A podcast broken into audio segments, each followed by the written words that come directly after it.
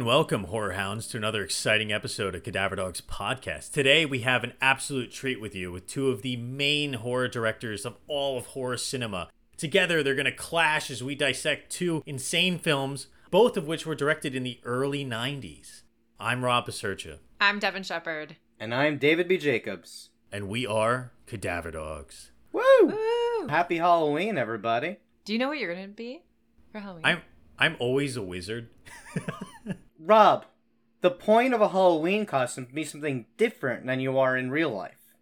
Well, the costume gets Oh. better every year, you know?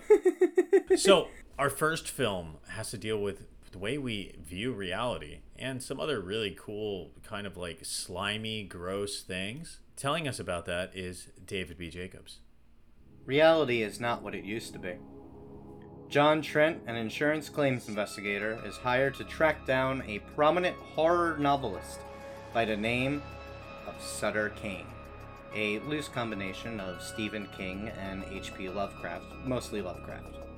Trent, played by Sam Neill, suspects the whole disappearance is a publicity stunt and discovers a hidden map on the covers of Kane's work. Teamed with Linda Styles, who works for the publisher and is a huge fan of Sutter Kane, Trent follows this map to Hobbs End, a town from the books which is supposed to be fictional. But then it seems there are a lot of things that should be fictional and are apparently not, like, you know, all the demons running around. Uh, It turns out that Kane has always been influenced by unseen elder beings, which have been using his writings as a way of entering the corporeal world and redesigning reality. His latest book is In the Mouth of Madness, starring John Trent himself. Seems even our protagonist did not exist before Kane wrote him. And now, as more people read the book, the world will descend further into madness as the old ones claim their throne. And for those who don't read books, there's a movie. It's directed by John Carpenter. It's actually the second time we've covered a John Carpenter movie, so I think he's the first director we've covered twice. yeah, get it. I mean, fitting. Very Yeah, fitting. very fitting. It would be Carpenter. We're gonna cover him again, don't worry. We, Oh, we yeah. are. We are. Okay, so I have to admit, I don't want to like toot my own horn or sound like I'm bragging here, but like usually like psycho thesis movies I can like understand pretty well and like I get what they're going for. I was so confused during this whole movie and I just got like so angry because I was like I should be able to understand this. Why don't I get what's going on? And I got so mad. Okay, so I guess my first question is who is actually real in this world? If this is like an entire world that is written by Sutter Kane, like is anyone real? Like did you guys get this film? that is an interesting question because, like, for instance, Styles Right. was written out of the story. How could he write her out if she like causes things to happen? Then don't things not happen because she wasn't actually there and was written out? And then like if she's the publisher or like the editor of his book, like who actually edits his book? And like is Sutter Kane real? Hmm, because at this point, reality is just non-linear, right? It's shifting around based on what the old ones do with Sutter Kane. I mean, if you ask me, I would say that uh, his name's John, right? John, uh, John is not real because Sutter Kane told him I wrote you in. So John didn't exist before the story existed, but I think Charlton Heston did, and I think also his original publisher did. But Styles, well, actually, I think Styles existed till he wrote her out. I think John's the only one that didn't exist. I agree with you. It's interesting because I think the only character who we actually get a firm answer on is John Trent himself. I don't think anyone else in the movie has a clear answer as to whether or not they existed before Sutter Kane wrote them. The very the very first scene in the movie, the opening credits is literally the typewriter going. It's him writing the book, which sets everything up. I love that that's the opening because literally nothing can happen until he writes it. Yeah. Oh, that's good. It's also weird how so many characters are aware of the way they're written and they start commenting on it towards the end. Especially in like Hobbs End when that like father character shoots himself in the face. Yep. Which by the way, come on, why did they show his head explode? No, it was so much more effective without it, I think. Ah. It is. It's it is more effective without it. He, he he shoots himself, and as he does, he says, "I have to." He wrote me this way. What's especially interesting is that Sutter Kane would have also written him saying, "I have to." He wrote me this way. Right. Yeah. because Sutter Kane is his own character in his own book, and I'm like curious if Sutter Kane has to write himself as his own character. How does does he get to control what? Like that's so that's confusing to me. Right. So Sutter Kane isn't writing every single detail that happens in the world because it's some sort of prose. So there's got to be some dialogue that's being said that isn't written down and That's some true. things that are happening like that aren't Right. described. So I wonder if the guy if he actually wrote down he wrote me this way. But it makes sense because the story is a meta story about a guy writing a story that changes the world, and he's being told by this, and then they make a movie of it. So it's actually cool because we're actually seeing the the next iteration. Like we are seeing the movie that they haven't. I, I guess at the end of the movie, we we he watches the movie in the movie. He's laughing about it. That part's pretty cool. It's so great. I love um, it. It is complicated. Wow, this is like the burrito inside the burrito wrapped around a taco. it's a know, crunch the- wrap supreme. Christopher Nolan eats your heart out. if Sutter Kane isn't writing everything, then there are scenes where he focuses in the book. There are scenes where he focuses not on John Trent, supposedly, Mhm. which means that during those scenes that Sutter Kane does not write, John Trent might actually have some free will. Hmm. I think that's a good point. So, to me, it seems like the characters have free will until uh, a plot point comes up, and then they have to do a certain thing. Mhm. So, you know how he like doesn't want to submit the manuscript and spread the word of Sutter Kane, but then when he comes to, which supposedly would be like the parts that aren't written when he has free will, uh, he realizes he did all that stuff unbeknownst to him. Yeah, Mhm. A, a lot happens that he was like not even aware of. He, he, he kind of his brain kind of skips a few months. Yeah. yeah. And I mean, it's an interesting question about everyone in the movie because a, a lot of them, like Linda, doesn't have free will at a certain point for sure, or possibly even before that. There's uh the the paper boys. He's just riding past the town and he gets sort of sucked into the vortex of it. Oh my god, that was the creepiest thing, and I know. love it so much. I was like, that's so crazy that he just has to ride this one path over and over again, and he literally gets older and older and then starts again. Yeah, yeah. I actually I didn't realize that he was stuck in a time loop. It's kind of neat because even Sutter Kane himself is like devoid of free will. Because at the end, like he turns into his own book. He becomes paper, and his face rips. Right. So Yeah, I wanted to ask about that. Like, does Kane himself even have free will? I mean, he says that he realizes at a certain point that every he's not even in control of what he's writing. That it's he's only putting down what they tell him to write. And I guess they, the mouthpiece of they, is that Total Recall lookalike baby thing on his back. Yeah. Like, what the fuck was that? I think something similar happens with, like, Pickman, who, uh, she has, like, her husband chained to her leg, and then she turns into an octopus. Uh, which is actually dope. pretty cool. So, Pickman is uh, a direct reference to Pickman's Model, which is a Lovecraft story in which a painter paints these gruesome uh, portraits of uh, creatures and whatnot that everyone is like, wow, this guy has a crazy imagination. And sorry, spoiler alert, at the end of this seven page enormous story, um, his, his friend finds a photograph of one of the monsters. And it turned out that he was painting actual portraits of things that were real, not fantasies. Mm. That's why in the movie, uh, Sam Neill asks the woman if she painted the pictures on the wall. I think this is important because I think that in one of the stories she had maybe painted the paintings on the wall, but not in this one. So I think that while all these stories are intermingling, there's also rewrites happening. So the plot point of the kids taking her as a mother might have just been written out because Styles was written out. So there is this like melding of fiction and reality into just madness. So I think there's always going to be a certain kind of structure that doesn't make sense in this movie. Yeah. It's widely experimental. It starts off not that experimental. I mean, it has the flash forward to him uh, screaming, "I'm not insane," which is of course how every Lovecraft story opens, and then it goes back and it's it, it's literally just a film noir for the first thirty minutes. Yeah. It is the basic plot of every film noir. Which is why I knew that he was fake when the movie started. Really? Because they do it they do it so well. I'm like, oh, he's one of Sutter Kane's characters. Like I immediately knew because the way that they write him and the way that he acts and his theme music, you're like, he's too much of a character. He's not a real person yet.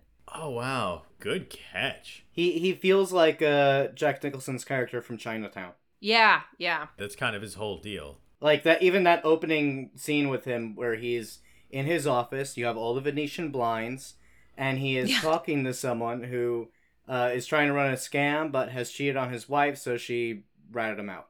And I'm like, that that's like it's just the opening scene to Chinatown, uh, with the anamorphic lens and the the side lighting, the strong contrasty lighting. It's it's a film noir. which I think at times they pull off really well. I think there's a lot of parts of this movie that don't look that great to me, and some of the special effects. I think they're too willing to show it to you at times, Mm-hmm. um, which is odd because you know we covered the thing at the beginning of this podcast, and I thought that's a great movie, looking movie, and almost all the prosthetic work looks amazing in that, and it's mostly backlit. In this movie, they kind of show it to you a little bit more. Mm. To me, the worst part was when we saw it's not an animatronic, uh, what I thought it was. It was a miniature of Mrs. Pickman chopping up her husband. And I was like, oh, this isn't as good as the thing, which was how many years before this? At least a decade. 82, so 12 years before. No, yeah, the thing looks way better, and I think the monsters chasing him at the end might look worse. Yeah, but the monsters are dope. I do like the monsters. And like that's kind of the deal with this movie. Like a lot of it looks like not great, but it's cool. I think that's kind of intentional to some extent as well. I mean, like the the paper boy when he becomes an old man, like doesn't look like realistic age makeup at all. They also could have literally just gotten an old man and they said, "No, we're gonna age him with makeup, and it's going to look kind of uncanny valley." And that that's the point. It's not supposed to be Mm. perfect makeup all the time. It's supposed to look like, "What the fuck is this? What is going on?" And that's why I think it actually works really well. I think there might even be a little bit of that with the dialogue because like at times the dialogue seems wrong, but then you hear later that he rewrote the scene, and you're like, oh, maybe in the beginning when he's talking to Styles and Charlton Heston, that really awkward scene uh, when she's holding the mug and things. That that whole scene is so awkward. And then he's like hitting on her, and it's like it doesn't really work with his character. It's strange. That's why I feel like Styles is real in that moment because she isn't like falling for his like cool character stuff that is obviously written in the book, right? Like him smoking a cigarette and having to put it out. She's like, "Mm, Mm. fuck no. Like, and she doesn't seem like a femme fatale in like this noir sense. Maybe a little bit, but she, but she also like just doesn't call him out on his bullshit. It almost feels, I don't know. It almost feels like she's real. Yeah, she doesn't she doesn't read as a femme fatale at all, right? Yeah.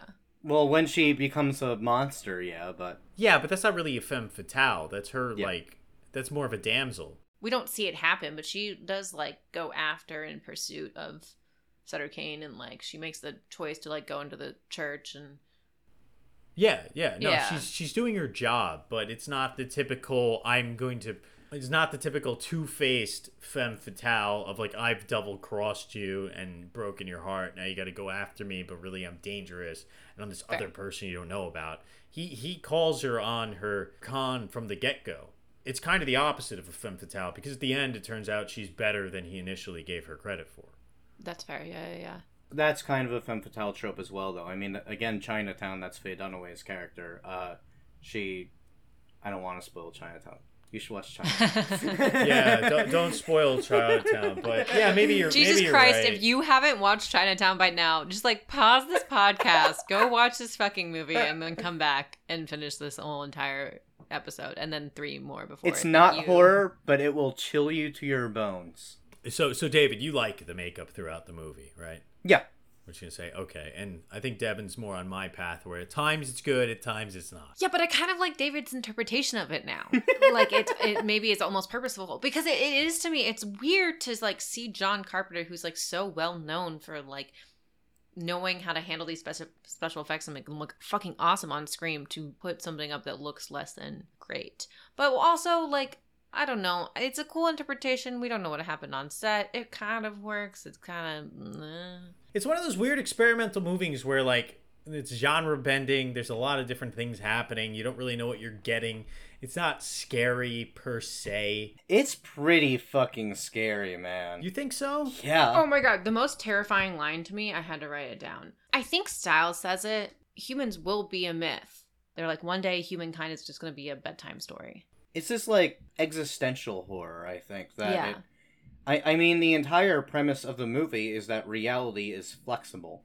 The, the way we think of the universe is that there is a truth. There is a base concept that is what is real that we are observing. But Mhm. But according to this movie, that's not true. According to this movie, reality is strictly what we perceive it to be.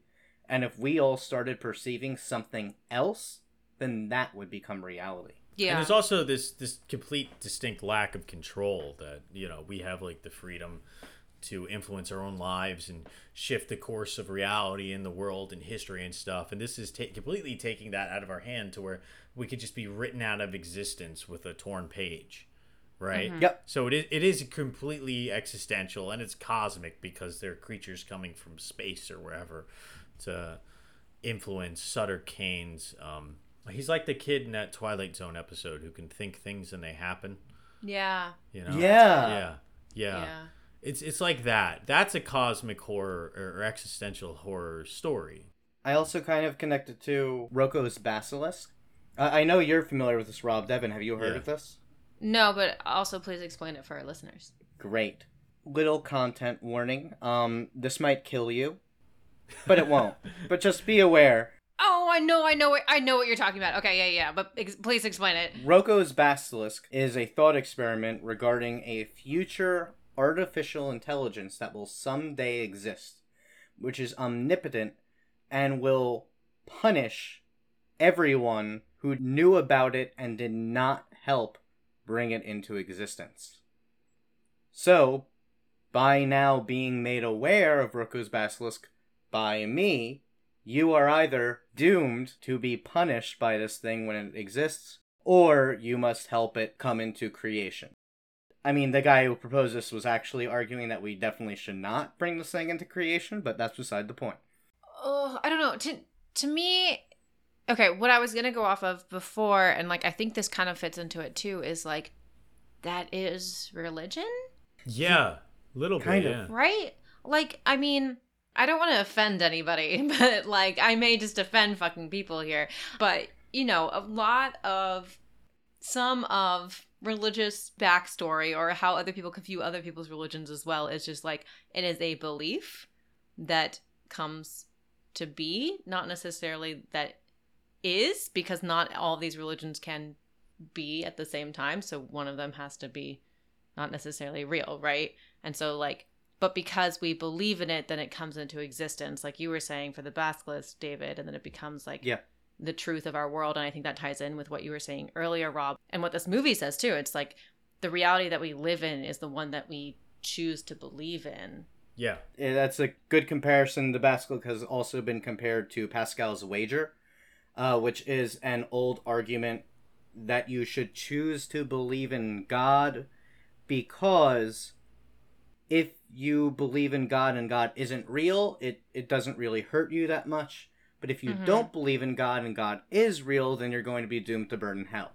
And there are a million logical fallacies with this argument, but it, it the comparison's been made between Basilisk and Pascal's wager. Yeah. Pascal's wager is very common uh, among people who, Yeah. if you talk to them about religion, they'll kind of bring it up without calling it Pascal's wager. But It's a I've terrible definitely argument. spoken to people. Uh, well, I uh, not necessarily, um, but it is super similar. I mean, to the basilisk in that we we have this design system that you're supposed to go towards, and uh, if you don't, then you're punished severely for it. And uh, even if you were to read like the, uh, we're always talking about Genesis. Um, in the beginning, God spoke the word, and that that was. So it's always starting from the word and it's becoming, um, and that that's not only in in uh, Catholicism or or in, in Judaism. There, there's other religions where it usually starts with the word. Uh, I think in some of the Hindu religions it's similar. Like Om is the first word spoken that created things. It always starts with a word and a thought, And a lot of the ideas, chanting in general or praying, any kinds of chants, is bringing things into existence through breath. Through breath. I love that. And and one of the lines in this film is uh Kane says this, I think therefore you are. Yeah. he he also compares himself to God. He says that uh his work has sold more copies than the Bible, and then at some point he outright calls his book, In the Mouth of Madness, the new Bible. Which like yeah, that's exactly what it is in the context of the movie, right? Yeah. But it's yeah, also the- ballsy because he's trying to compare himself to God, but he's being controlled by these other beings. So he's really he's really just a patsy. Mm. Well, I mean, he's like the mouthpiece of God. Yeah. He's the mouth Yeah. of madness. Ah. that was that was pretty damn good. Actually, off of that, as we've been talking, I've been thinking about this one thing. Um, earlier, you guys were talking about whether or not Sutter Kane is actually real and if he has free will- and you just mentioned it, David, um, because these things are basically telling him what to do. What if he's not real?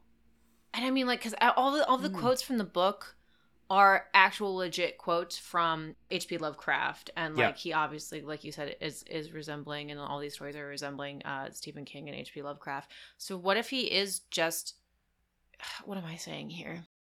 Well, we know Stephen King exists in this world because he's mentioned because Sutter King outsells Stephen King. So what if H.P. Lovecraft is, or what if Sutter Kane is just like a vessel through which to pump out these stories? I don't know really what I'm saying, but there's like some, there's something here No, where I, I- feel like I hear he's fake. Yeah. And, I like, hear you. Yeah. that basically he is a creation of the elder gods in order to spread their word is what you're saying essentially, right? Right, but that he's not actually real and that he actually just like re-spews words that have already been said, but like H.P. Lovecraft, but with the blessing from the old ones. Right. But but since the story in the Mouth of Madness is about Sutter Kane writing this book, we don't even really know if Sutter Kane is the real writer, right? Right, so maybe Stephen Ooh. King or H.P. Lovecraft wrote it. Or Or Michael DeLuca wrote it. exactly, right? Yeah, the, the screenwriter wrote it, and Okay, it's but a he didn't actually write it that. because he also adapted it from Lovecraft. Yeah, sort of. Uh, There's this like ongoing old myth that Lovecraft and his mythos was him actually contacting the old gods, and they were the ones telling him to write this stuff. Stop, Yeah. that's creepy as hell. Yeah, yeah, and you know, no one even That's wanted to publish his shit when he was writing for the most part. Oh. All right, guys. Uh, before we move on to our second film, though, I want to take a break right here to hear a word from our sponsor.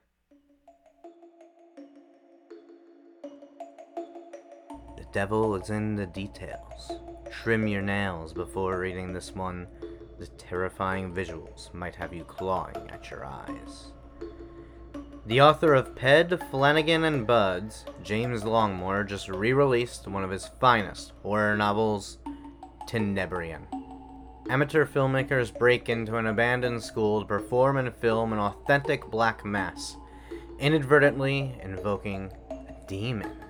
The malevolent demon of darkness requires particular circumstances and sacrifices to rend a fissure between the worlds and set free its brethren. It has manipulated humans for centuries to put things into place, and the movie makers are the unfortunate final pieces of this nefarious puzzle. The filmmakers will attempt to return Tenebrion to the pit of Hades as it hunts them all down one by one for inclusion in its hellish gateway. You can find the novel on Amazon or check for a link in the description of this episode. Now, back to the show.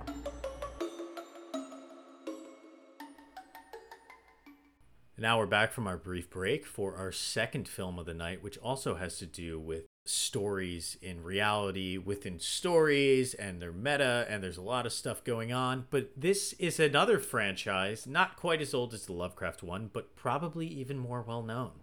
This is Devin Shepard giving you guys the plot synopsis. After five successful Nightmare on Elm Street movies, New Line Cinema, yes, the same studio that did Mouth of Madness, decides to kill Freddy Krueger and end the franchise once and for all. Heather Langenkamp is welcoming this end. She can finally leave Nancy and Freddy behind to focus on spending time with her special effects artist husband and their son, but Freddy isn't done with her yet.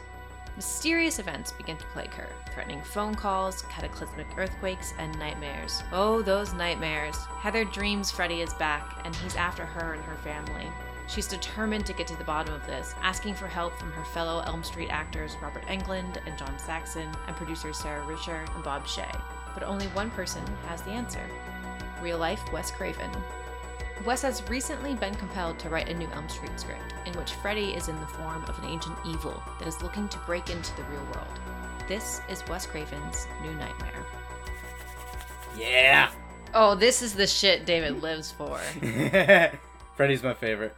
So, to start us off, I've got a little question for you. Do you read Sutter Kane? In seriousness, though, uh, why do you think that this had to be a Freddy movie? The plot feels like it could have worked with a lot of different things, but it was specifically Freddy Krueger. Aside from the fact that it's Wes Craven writing it and Freddy is his character, what purpose, both in terms of the plot and in terms of meta-ness, do you think that it Freddy serves specifically? so, was Freddy Krueger like the ultimate horror monster at this time? Like, was he above all else just like as big as they portray him in this movie? Because like we we we go to the New Line offices in this movie, and he's on every single wall. Bob Shaye has like all these dolls. Like, it's just like it seems like this crazy, crazy fandom. Is that like what it actually was in '94? I don't. I don't think so. Not exactly. Uh, I mean, there's always Freddy craze, but the uh, franchise was kind of on a decline, and this was a way to kind of spark it back Yeah. up. So I think it mm-hmm. is kind of exaggerated. But I mean, Freddy Krueger. Everyone knows who he is. Like you show the claw to like little kids, they know what that is. Right. It's not exaggerated though, because the entire point in the movie is that he is on the decline, and that's why the demon is able to be coming into the real world. That if Freddy was still at the height of his popularity, the demon wouldn't be able to do that. Well, and I think that's exactly the answer then, David. For me, is like it's because that's kind of exactly what was happening with Freddy and and Wes Craven is kind of exploring like what are the implications of Freddy leaving or coming out of the zeitgeist. I, I like to think of it in terms of it's kind of like the it monster, this cosmic horror that comes out of space, this alien entity that latches onto things you're afraid of. But in this case, it latches onto a, a scary script, and the monster, Freddy, hmm. Goes in your dream and shows you what you're afraid of, and that's how it gets its power. But I think, as David will tell you, it's kind of the reverse of it, or even Mouth of Madness, in that the story traps it not the other Yeah. way around. You know, rather than spreading the word, the word contains it. But uh, does it have to be Freddy? Um, no, but I mean, I don't know. It's a weird question. Yeah, I mean, could it have worked if it was Jason instead? Mm-mm. Not really, not as well, because then like the dream aspect wouldn't work as well. You know, you can't show what you're afraid of. If it's just Jason, it's like okay, now it's just it just walks around, it breathes. Like the whole idea of Freddy is that he's not really in reality, and the only way to eliminate it at the end of the movie is always pulling him into the reality. You got to get a hold of this thing, and the way you get a hold of this thing, rather than literally grabbing it like she does in the first film, in this one it's Wes Craven grabbing it with his pen or his typewriter. Yeah, I mean, I, I kind of see this as Wes Craven's uh, philosophy of horror in general. Yes. That this is like his thesis statement, pretty much. These are a few quotes of Craven. He says, You don't enter the theater and pay your money to be afraid. You enter the theater and pay your money to have the fears that are already in you when you go into a theater dealt with and put into a narrative. Mm. Stories and narratives are one of the most powerful things in humanity. They're devices with, for dealing with the chaotic danger of existence. Uh, it's like boot camp for the psyche, and real life human beings are packaged in the flimsiest of packages, threatened by real and sometimes horrifying dangers, events like Columbine. But the narrative form puts these fears to a manageable series of events that gives us a way of thinking rationally about our fears. Horror films don't create fear, they release it. Like all of these quotes, there are more of them. Throughout his entire career, he kept talking about horror as this vehicle for confronting the things that terrify us and approaching them in a safe environment to be able to control them. And that's literally what happens in the movie. And that's why I love him so much. I think my entire horror philosophy is based on exactly everything that Wes Craven has taught me. Aside from his earliest movies, uh, the protagonist always survives. They they always win. They always are able to defeat the evil. I will correct that and like they don't just like survive, they fucking like fight back. And like I think Nancy is like the perfect well before before Sydney Prescott, but uh Nancy is like the perfect example of how Wes Craven writes these protagonists and how they fight back. And I mean, he even says this in in New Nightmare. He's like, you know, Heather, you were always you gave Nancy her power. Like she could defeat Freddy because you gave her her power and you're the only one that can defeat Freddy now, which is just like such an empowering and emotional moment. Um it's so cool to to watch like horror actresses like usually get the bad end of the stick and they're like oh you just scream around with your top off half the time. But like heather langenkamp like in this film and i mean in everything else before but especially in this film because she plays herself is like no like i'm a mom but i'm not just a mom. Like i'm a wife but i'm not just a wife. Like i'm an actress. And i have all these like like it shows her full entire life and it shows everything that she's like going through and it's just like oh just so good to see on screen Yeah, yeah. She definitely takes control of the situation and doesn't need no man. Literally, yeah. I saw recently an interview with uh, Barbara Crampton where she was talking about the word scream queen and she says she doesn't really like that term.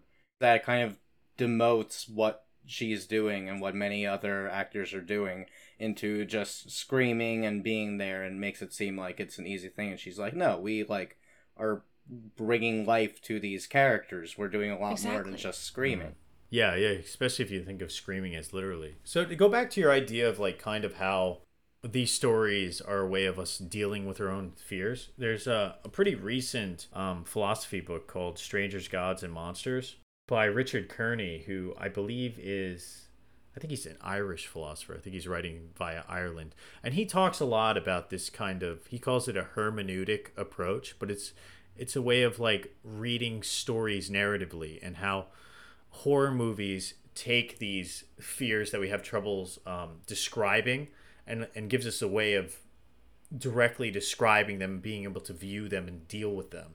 And that's why the best horror movies usually have to do with some sort of fear we're currently dealing with, whether it's in reaction to some sort of uh, global event, um, a, p- such as a pandemic, a terrorist attack, a war, like in uh, one of our recent episodes, Under the Shadow so I, I think Wes Craven is tapping into that idea of it- it's very healthy to describe these kinds of fears of ours and put them in a place such as cinema or, or a story One thousand Yeah. percent, yeah. which is cool because uh, if we are going to compare it to the other movie it is kind of the opposite right yeah i think so Yeah, actually, that's a really good point. Yeah.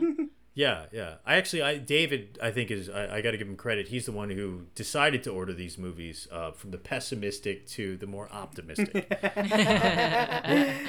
so, in how these horrors are reflected, how real life horrors are reflected in horror cinema, what do you guys see as the real life horrors that are in New Nightmare? So there's this idea that you're trading your job for your life, right? That your career kind of takes over for you. Um, there's this other fear of like kind of aging out of what you're meant to be. You know, uh, there's this other fear of being stuck in your career. They're almost all career There's also oriented. It's also just literally. I mean, her husband dies half an hour into the movie. It's also just a fear of being alone. It's a a fear of not knowing how to raise your child. That he he might have some sort of disorder. I mean, the movie talks a lot about mental illness as well. Um, Mhm. Although in this movie, the mental illness does not make anyone dangerous, and it's also, I mean, they're they're not mentally ill. Freddy is real.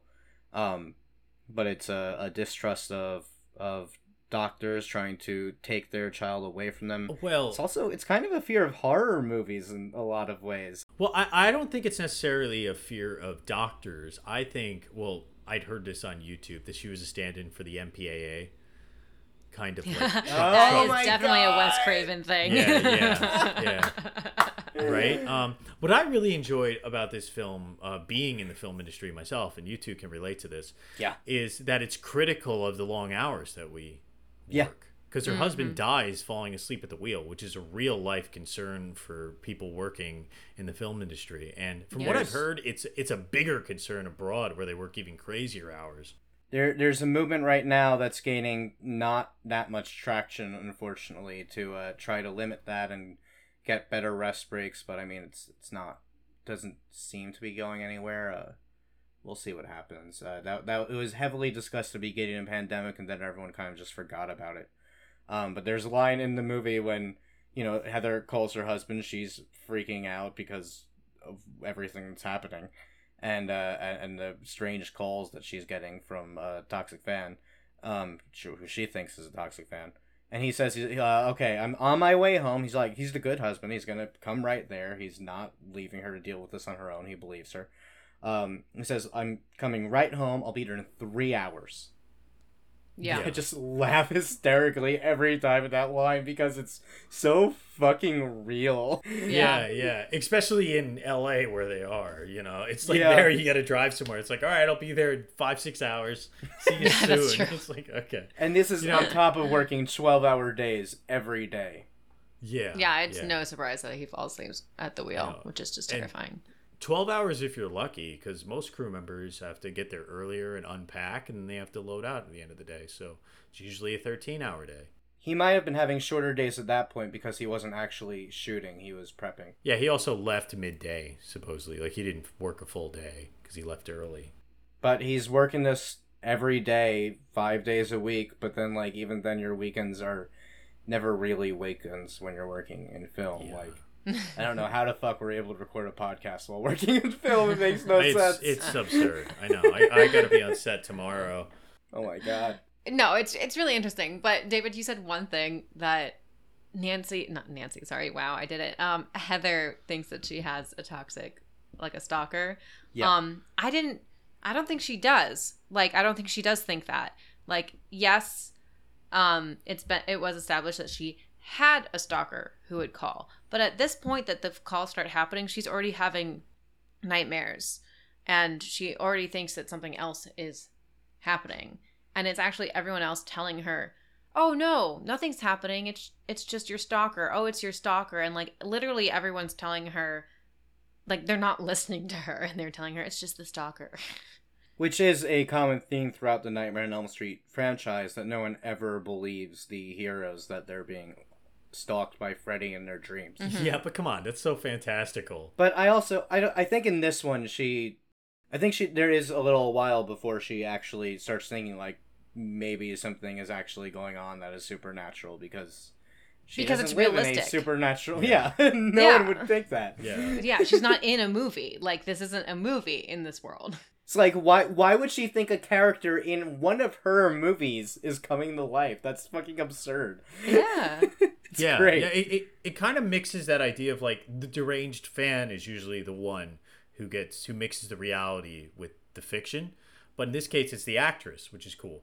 So, like you know, actresses they'll they'll have these uh, or, or actors they'll have these deranged fans who envision they have some sort of relationship that they've just fabricated in their own mind, and then they start stalking them and things. Right? You always hear that story of uh, the famous person comes home and they see someone they don't know in their house who pretends to be their spouse or girlfriend. You're like, what the fuck? But in this one, it's her who is like, the division is on her end. It's not on the fans' end. I mean, fans who aren't necessarily trying to be creepy often come off as creepy throughout the movie. Like even there's her driver in the one of the first scenes starts like saying, "Oh, you're that girl in the movie? Oh yeah, and Freddy was chasing you. I love all this like creepy stuff that happened to you." And it comes off really bizarre. Like he doesn't mean to freak her out, but he he's clearly like tapping into what she's going through with a stalker calling her and pretending to be Freddy. Yeah, yeah, Yeah. I like how that's so creepy when the tongue comes through the phone and licks her in the face. it's so face. good. It's so, it's Which, such of a course, great is a scene. callback to the original movie. Yes. Yeah, it is. It's also this idea of like how close your fans want to get with you.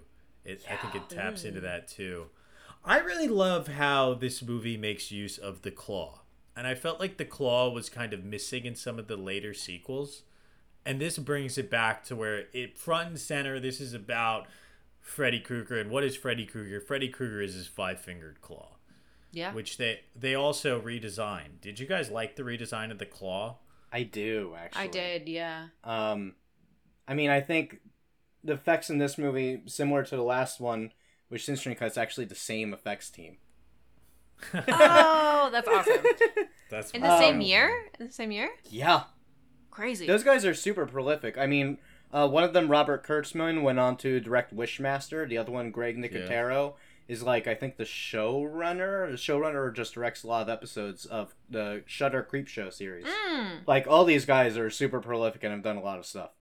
But uh, I I will say I think that the Freddy mask in this movie looks the fakest of all the Freddy masks throughout the movies. But I also again think that that's like kind of works with it because he's not a burn victim. It's not the Freddy Krueger. It is a demon that is shape shifting to look like Freddy Krueger. It's not Yeah. literally Burns anymore. Yeah, there were points where I was like, is that Robert or not? Like I actually like had to question it sometimes. yeah. Well, it's actually Freddy Krueger. The credits have it's Freddy Krueger as himself. Love that. That's awesome. Yeah. I really don't like the mask in this one. I I like the claw a lot. The claw looks cool. Mm-hmm. So the reason the claw I think really works is that going off that same idea, it's no longer a glove. It is just part of his hand now. yes. Yeah. Yeah. It's it's like and it- the whole redesign of Freddy is like he's more muscular and more veiny and he's more like coming to be. Um it reminds me a little bit of of Hellraiser when Frank is Yeah. like being formed. I really like it when the little kid tapes the knives to his hand. I think that's an awesome scene. That kid was so fucking scary. It scared the crap out of me. I thought it was like he was like the scariest kid I've ever seen in a horror movie. uh, same kid from Pet Sematary. I just found out. Fuck yeah. Yeah. He was also in Kindergarten Cop. Boys have a penis, girls have a vagina. Okay. I haven't. that se- part? I, I don't. I don't. I'm not familiar with that wow. movie. You don't Oh, know fuck. Kindergarten Cop? Yeah. Oh, it's the it's the famous scene. Who's your daddy and what does he do? And the kid stands up and he goes, "Boys have a penis and girls have a vagina," and the whole class starts laughing. Oh no. Oh my god. There are okay. Robert Englund fucking snack.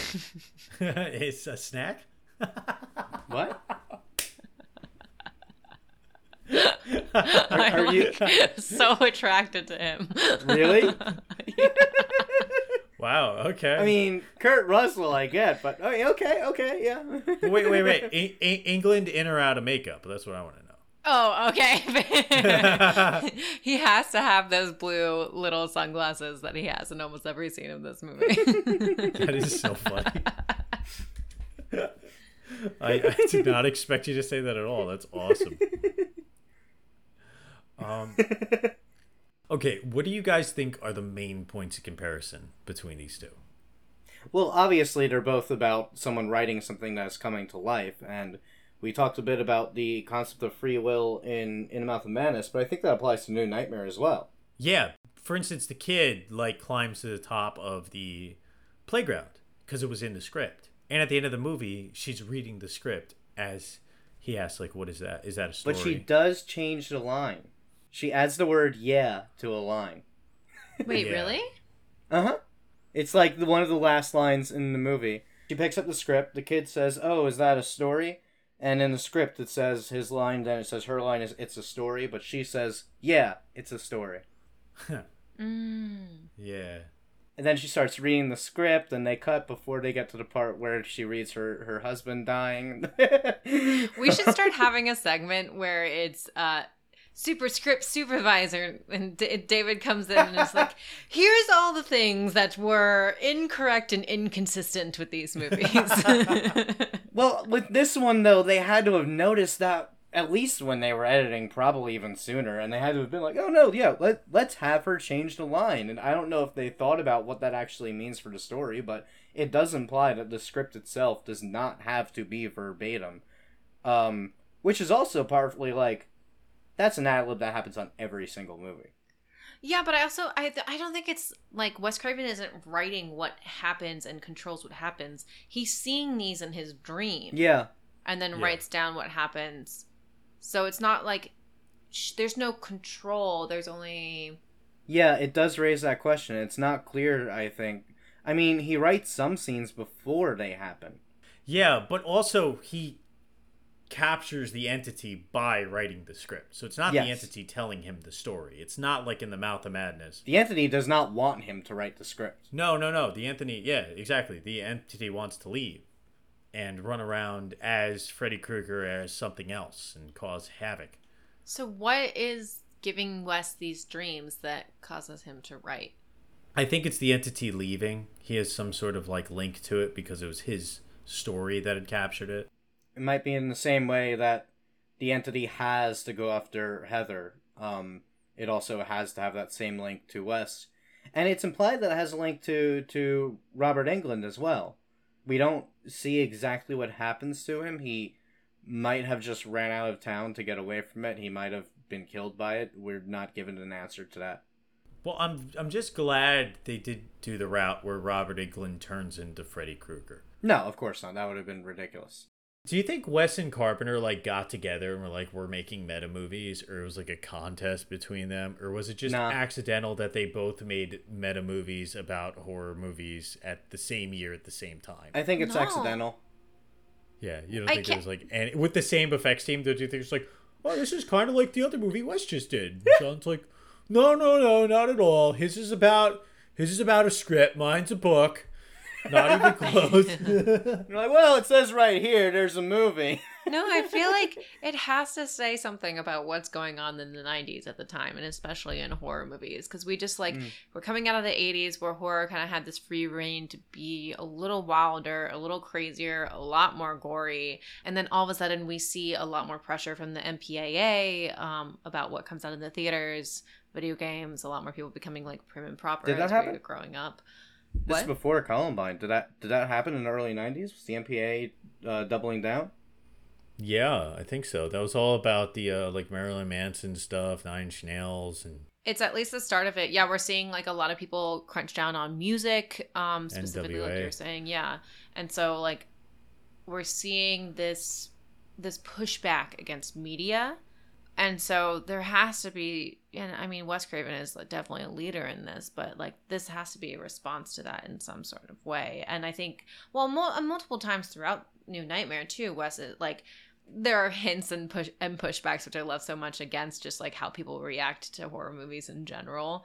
Um, one specifically that comes to mind is when Heather is doing the on-screen interview and the interviewer is like, "Do you let your son watch these horror movies?" And she's like, "Um, no, but it's not because they're not scary." Or I mean, she doesn't actually get to finish her sentence because that scene is so well done and she's out of control there because he's very being very pushy. But um, yeah, I think that there's a lot of hints about that throughout this film in particular. Okay, religious symbols in these movies. Both these films have religious symbols. In particular, I'm thinking of the cross. So in the beginning of In the Mouth of Madness, John is drawing crosses all over his um, padded cell. And the uh, Heather's child in A New Nightmare climbs to the top of the uh, playground and makes the form of a cross before he falls off. And she does like a fucking NFL dive and catches him, which is really cool. Yeah. Uh, what do you guys what do you guys think both these movies are saying about religion? And is it a similar thing or is it different?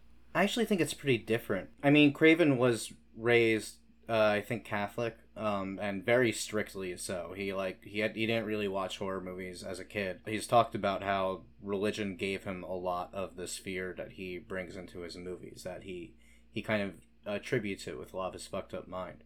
Um, but Freddy is, if you haven't seen all the movies, uh, Freddy's mother is actually a nun who was raped she is often used as a force to battle against him. So Freddy kind of works in the same way a vampire, where if you hold a cross up to him, it will help to hurt him. He's also literally a demon in this movie. There, there's a problem with that though, David, because I think Wes Craven wasn't using any of the movies in between the first and this one. So was his mother a nun in the first movie? No, not established. No. Mm. So I, I don't think the nun even exists in this world per se. Interesting. It might. But there is still religious symbols, and I think that it can all connect. There are, there are. But I I think the other movies are more pro religious in that way. Like the nun is a way of combating Yeah, um, for sure. Krueger. I don't know if if religion is really viewed in a very positive light in this rendition. No, and I, I think it goes back to what I was saying earlier about the the fiction and reality thing, and about you know something that obviously um, Mouth of Madness explores. And I actually have a quote from Craven about that scene that you mentioned in particular, Rob, because um, he says that is one of the most moving scenes that he's done, especially in the film. Um, and he says, quote, it's one of the more profound moments in humanity, you know, when one's faith is contradicted by the events that happen. And I mean, describing that scene a little more, mm. it's the boy reaching towards heaven to join his father. And what does he say after he falls? It's like, God didn't want He's trying me. to reach God. Oh, yeah, God didn't want me. Yeah. say that. And it was so sad. But um, it's it's him kind of realizing that, like, him, him having that moment that maybe God doesn't exist. Oh, that's interesting. And something that he believed in isn't necessarily real, which ties into believing in Freddy, whether or not he's real, believing in Sutter Kane, et cetera, et cetera, whether or not, you know, the reality is what we make of it, essentially. Mm. Yeah, that's kind of neat because in both these movies, like a malevolent cosmic force has more control over reality than what what we might think is God and you can kind of view both movies as almost atheistic. I don't think In the Mouth of Madness is strictly atheistic, but I think that the way that the plot works, the reason that he's drawing crosses to try and combat it, I think, is that before uh, the book In the Mouth of Madness sells and transforms reality into the Sutter Kane narrative, uh, the Bible was the big thing that everyone believed in. And per the rules of this movie, that means that previously the Bible would have been true. Mm, interesting. Oh, oh wow, that's kind of cool. Yeah. I think the movie is saying that reality is what we make of it. So, yeah, if everyone believes in religion, then religion would become true. Right. Is an argument right. that the movie is sta- saying. It doesn't necessarily say that's a good thing, but it is saying that. so so if everyone were to just read the Bible and become religious overnight, you would beat Sutter Kane. But the Bible also has some extremely brutal and violent imagery in it as well. And I think that both movies kind of acknowledge that religion is a bit of horror itself.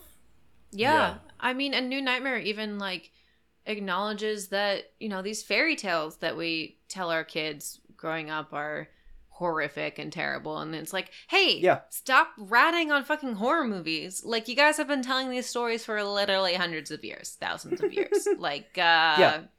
I'm so stupid for taking like five viewings of this movie or whatever before i realized that uh they kill freddy the same way they kill the witch in hansel and gretel yeah. wow. Yeah, yeah they yeah. have the breadcrumbs of the pills and yeah. And when she's reading him Hansel and Gretel earlier in the movie, she start when she gets into more disturbing imagery, she wants to stop, and he's like, "No, keep going." And it's this yeah. moment of her being like almost creeped out by her son, and he wants to keep reading this horrifying stuff. But then they get to the next part, and it's like, oh, then they go home, and their father showers them with kisses, and it's like, oh, okay, well, I guess we got through the horror stuff, and now it's just. Nice. Yeah. yeah. Again, like, stop. Hey, all these people, stop judging horror movies by these, like, specific moments of gore. And, like, maybe you should actually look at the movie as a whole, like we do on this podcast every single time. It's just like, what are we actually talking about here? And how are we actually discussing the world at large through the lens of horror? Like, there's a, I, there's not necessarily a happy ending, but there's an ending that there, there's more to the story than these horrific moments, essentially. So what does that mean for In the Mouth of Madness, which literally does the exact opposite? Yeah, it does the exact opposite. It's kind of like the most fucking pessimistic thing, and I'm like freaked out. yeah, yeah. Well, I, I mean, In the Mouth of Madness is just kind of like a true, just horror apocalyptic story that there are beings outside of our control, and they can just come in directly and like start squishing us like ants, you know? but not right away because when you dig more into the lore of In the Mouth of Madness and start to look at it more closely, um, there seems to be a theme. So Sutter Kane's books are always influencing people. It's always been churning people crazy, which the publishing company just writes off as like, oh no no no, those were unstable people. Don't worry about that. yeah. No. Um, but then it gets worse and worse with each book until this new one they're able to really take hold. And it seems like they needed to cement themselves. I don't know that they're all powerful because they need to get people to really believe it.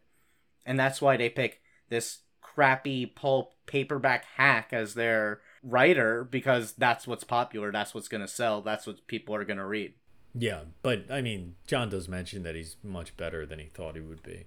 Um, kind of like a Stephen King type symbol, you know. You think Stephen King's just writing these like horror stories, but actually he's very, very talented. Yeah, he's super talented. As was H.P. Lovecraft, despite the uh, racism. Yeah, Yeah, well, fair. yeah, there's Yeah. there's a lot of racism.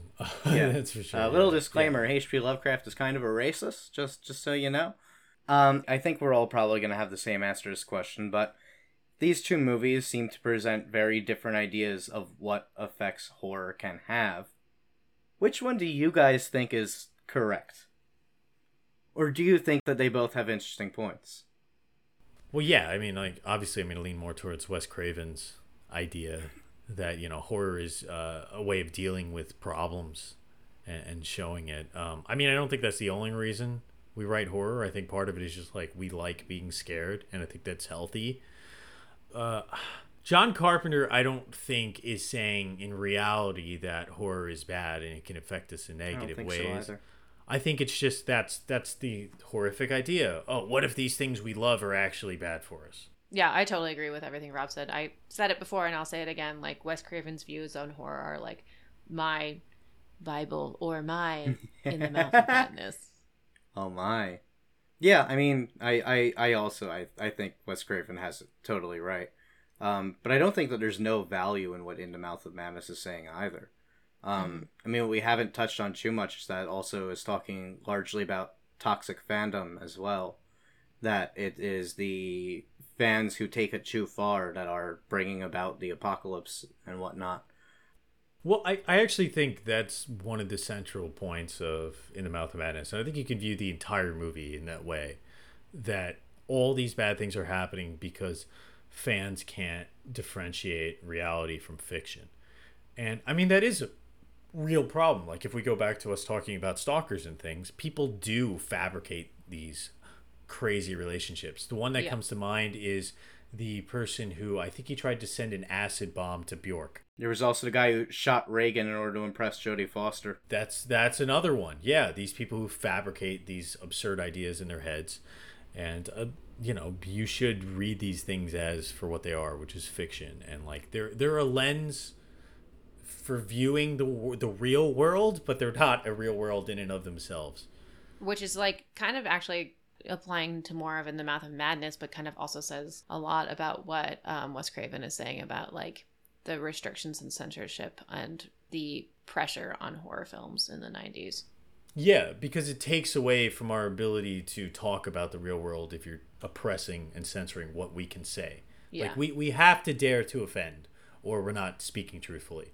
And one of the things about horror films is because they're extreme and they're kind of offensive, they're able to talk truthfully Yeah, about things that actually scare you. Because things that scare you are not going to be things that are not offensive. You're not going to be, aff- I mean, unless unless the censorship's what's scary, which to me might be. Yeah, I mean, if In the Mouth of Madness is commenting on this uh, I- extreme MPA AA uh, doubling down on censorship in the early '90s, then yeah, it makes sense that the ultimate takeaway of the movie is people not aren't able to differentiate fiction from reality and. Guys, this movie is a fucking work of fiction. The lit- the literal ending of the movie, he doesn't just go and watch the movie. He goes in with a giant box of popcorn, which like there's no one else in the theater. Where did he get this popcorn? Love it. How is there I popcorn there? I, I, I love how he's the actor in the movie too. It's like he's watching himself. I'm like, well, how did you have time to makes act in the movie if you were? I know, I know. It- isn't and it's that not starring Sam Neill. It should have been starring Sam Neill. Anyway. Yeah. Yeah. That would've been that's, great, That's actually. another point that I was like, fuck this. I'm so confused. So I think this is a good time to enter into my favorite part of the show, which is the bone review section, where we review each film on a one through four bone scale with half bones in between. Starting us off this week is David B. Jacobs. Man, I fucking love these movies. Um, both of these movies are among the very best from like the two greatest horror directors that there are, which is of course John Carpenter and Wes Craven. In the Mouth of Madness, it, it's flawed. Sometimes it feels a bit hokey. There are some threads that don't really lean anywhere, but like, I, I just I don't care because it it's so brilliant and unique and original and just complete balls to the walls, and it has no fear of doing whatever the fuck it wants to do, and just like no no no, you'll figure it out. You'll be fine. and I, I I love surrealist horror so much. I mean, I'm giving that three and a half bones. Wow. And I'm also going to give New Nightmare three and a half bones. Wow. Damn. It's one of the best Freddy movies. Freddy is my favorite of the slasher uh, characters. And that movie is also flawed. Sometimes the dialogue's kind of hokey. Um, the the Freddy makeup is not as good. The CG effects are early 90s CG. But again, I just don't care. The the my one significant problem is that I think the the climax is a little weak. That they could have done more with that. It it feels like once she goes into the world, that's like the emotional arcs have been completed, and I'm just like, great, we're good now. And then oh, now we just now we just need to actually fight him. Okay. but I don't mind that much. It's still like a fun scene. Um, and these movies are so I love these so much, and I'll just watch them over and over again. Um, okay, starting with it, Mouth of Madness. I said it at the top. I was just like, I. there are so many things that confuse me, and I think it's not for a lack of them being there. It's just like they don't necessarily make logical sense. Um, and I kind of want them to a little bit more, or at least like get some sort of just like guide, because then, then it feels like a little sloppy of a of a script, and so that that docks it for me. I I love Sam Neill. Uh, it was so cool to see him in this role. Uh, the music was really fun. The sets were fucking awesome, and like the whole concept. Well, like because I have gone through 30 years of life, I've seen this concept many many a time. But like there was something about this that like made it fresh and new and exciting.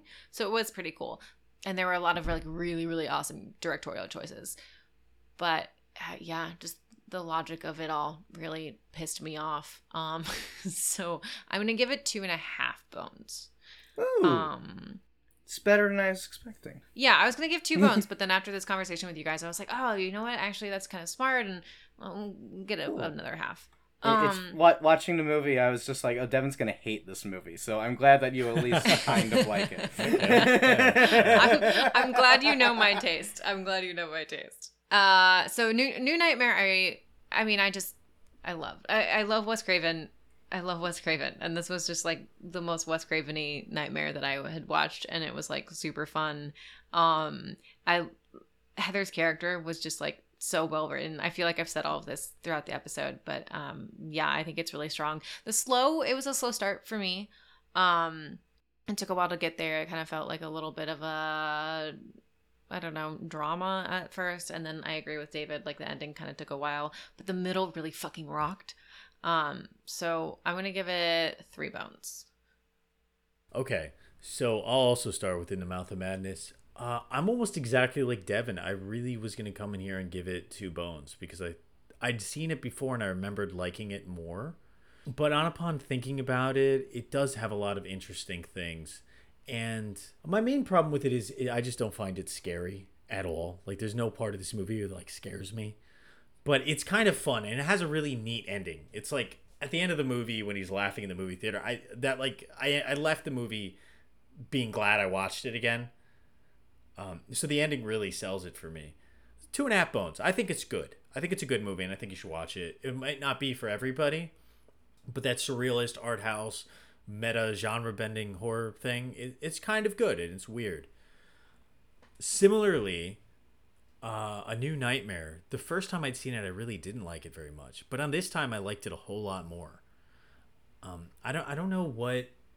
I don't like Freddy's makeup. Uh, it has some good kills though. It has some pretty bad special effects, some pretty good special effects. That fire at the end looks awful. yeah, I'm gonna give it two and a half. Both these movies get two and a half bones from me. I think they're good movies. I don't think they're great, but they're interesting, so they're definitely worth seeing. And depending on how interesting you find that meta horror thing, you might give it a higher rating than me. Yeah, that makes sense. Um, I think also part of it, a lot of it is also just that I love surrealist horror so much. Yeah. Um, Yeah. I mean, I've talked before about the things that scare me, and obviously, especially in the Mouth of Madness, just hits all those points. Definitely a taste. I'm not huge on meta anything. uh, anyway, that's it for this week, guys. Thank you for enjoying another episode of Cadaver Dogs. I'm Rob Basercha, and I'll see you next time. Do you want to play Skin the Cat?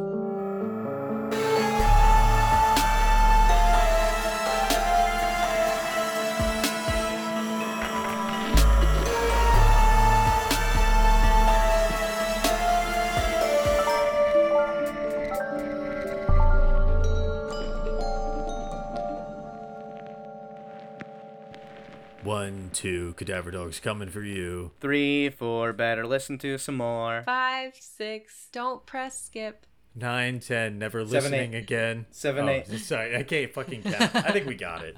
Happy Halloween! Happy Halloween.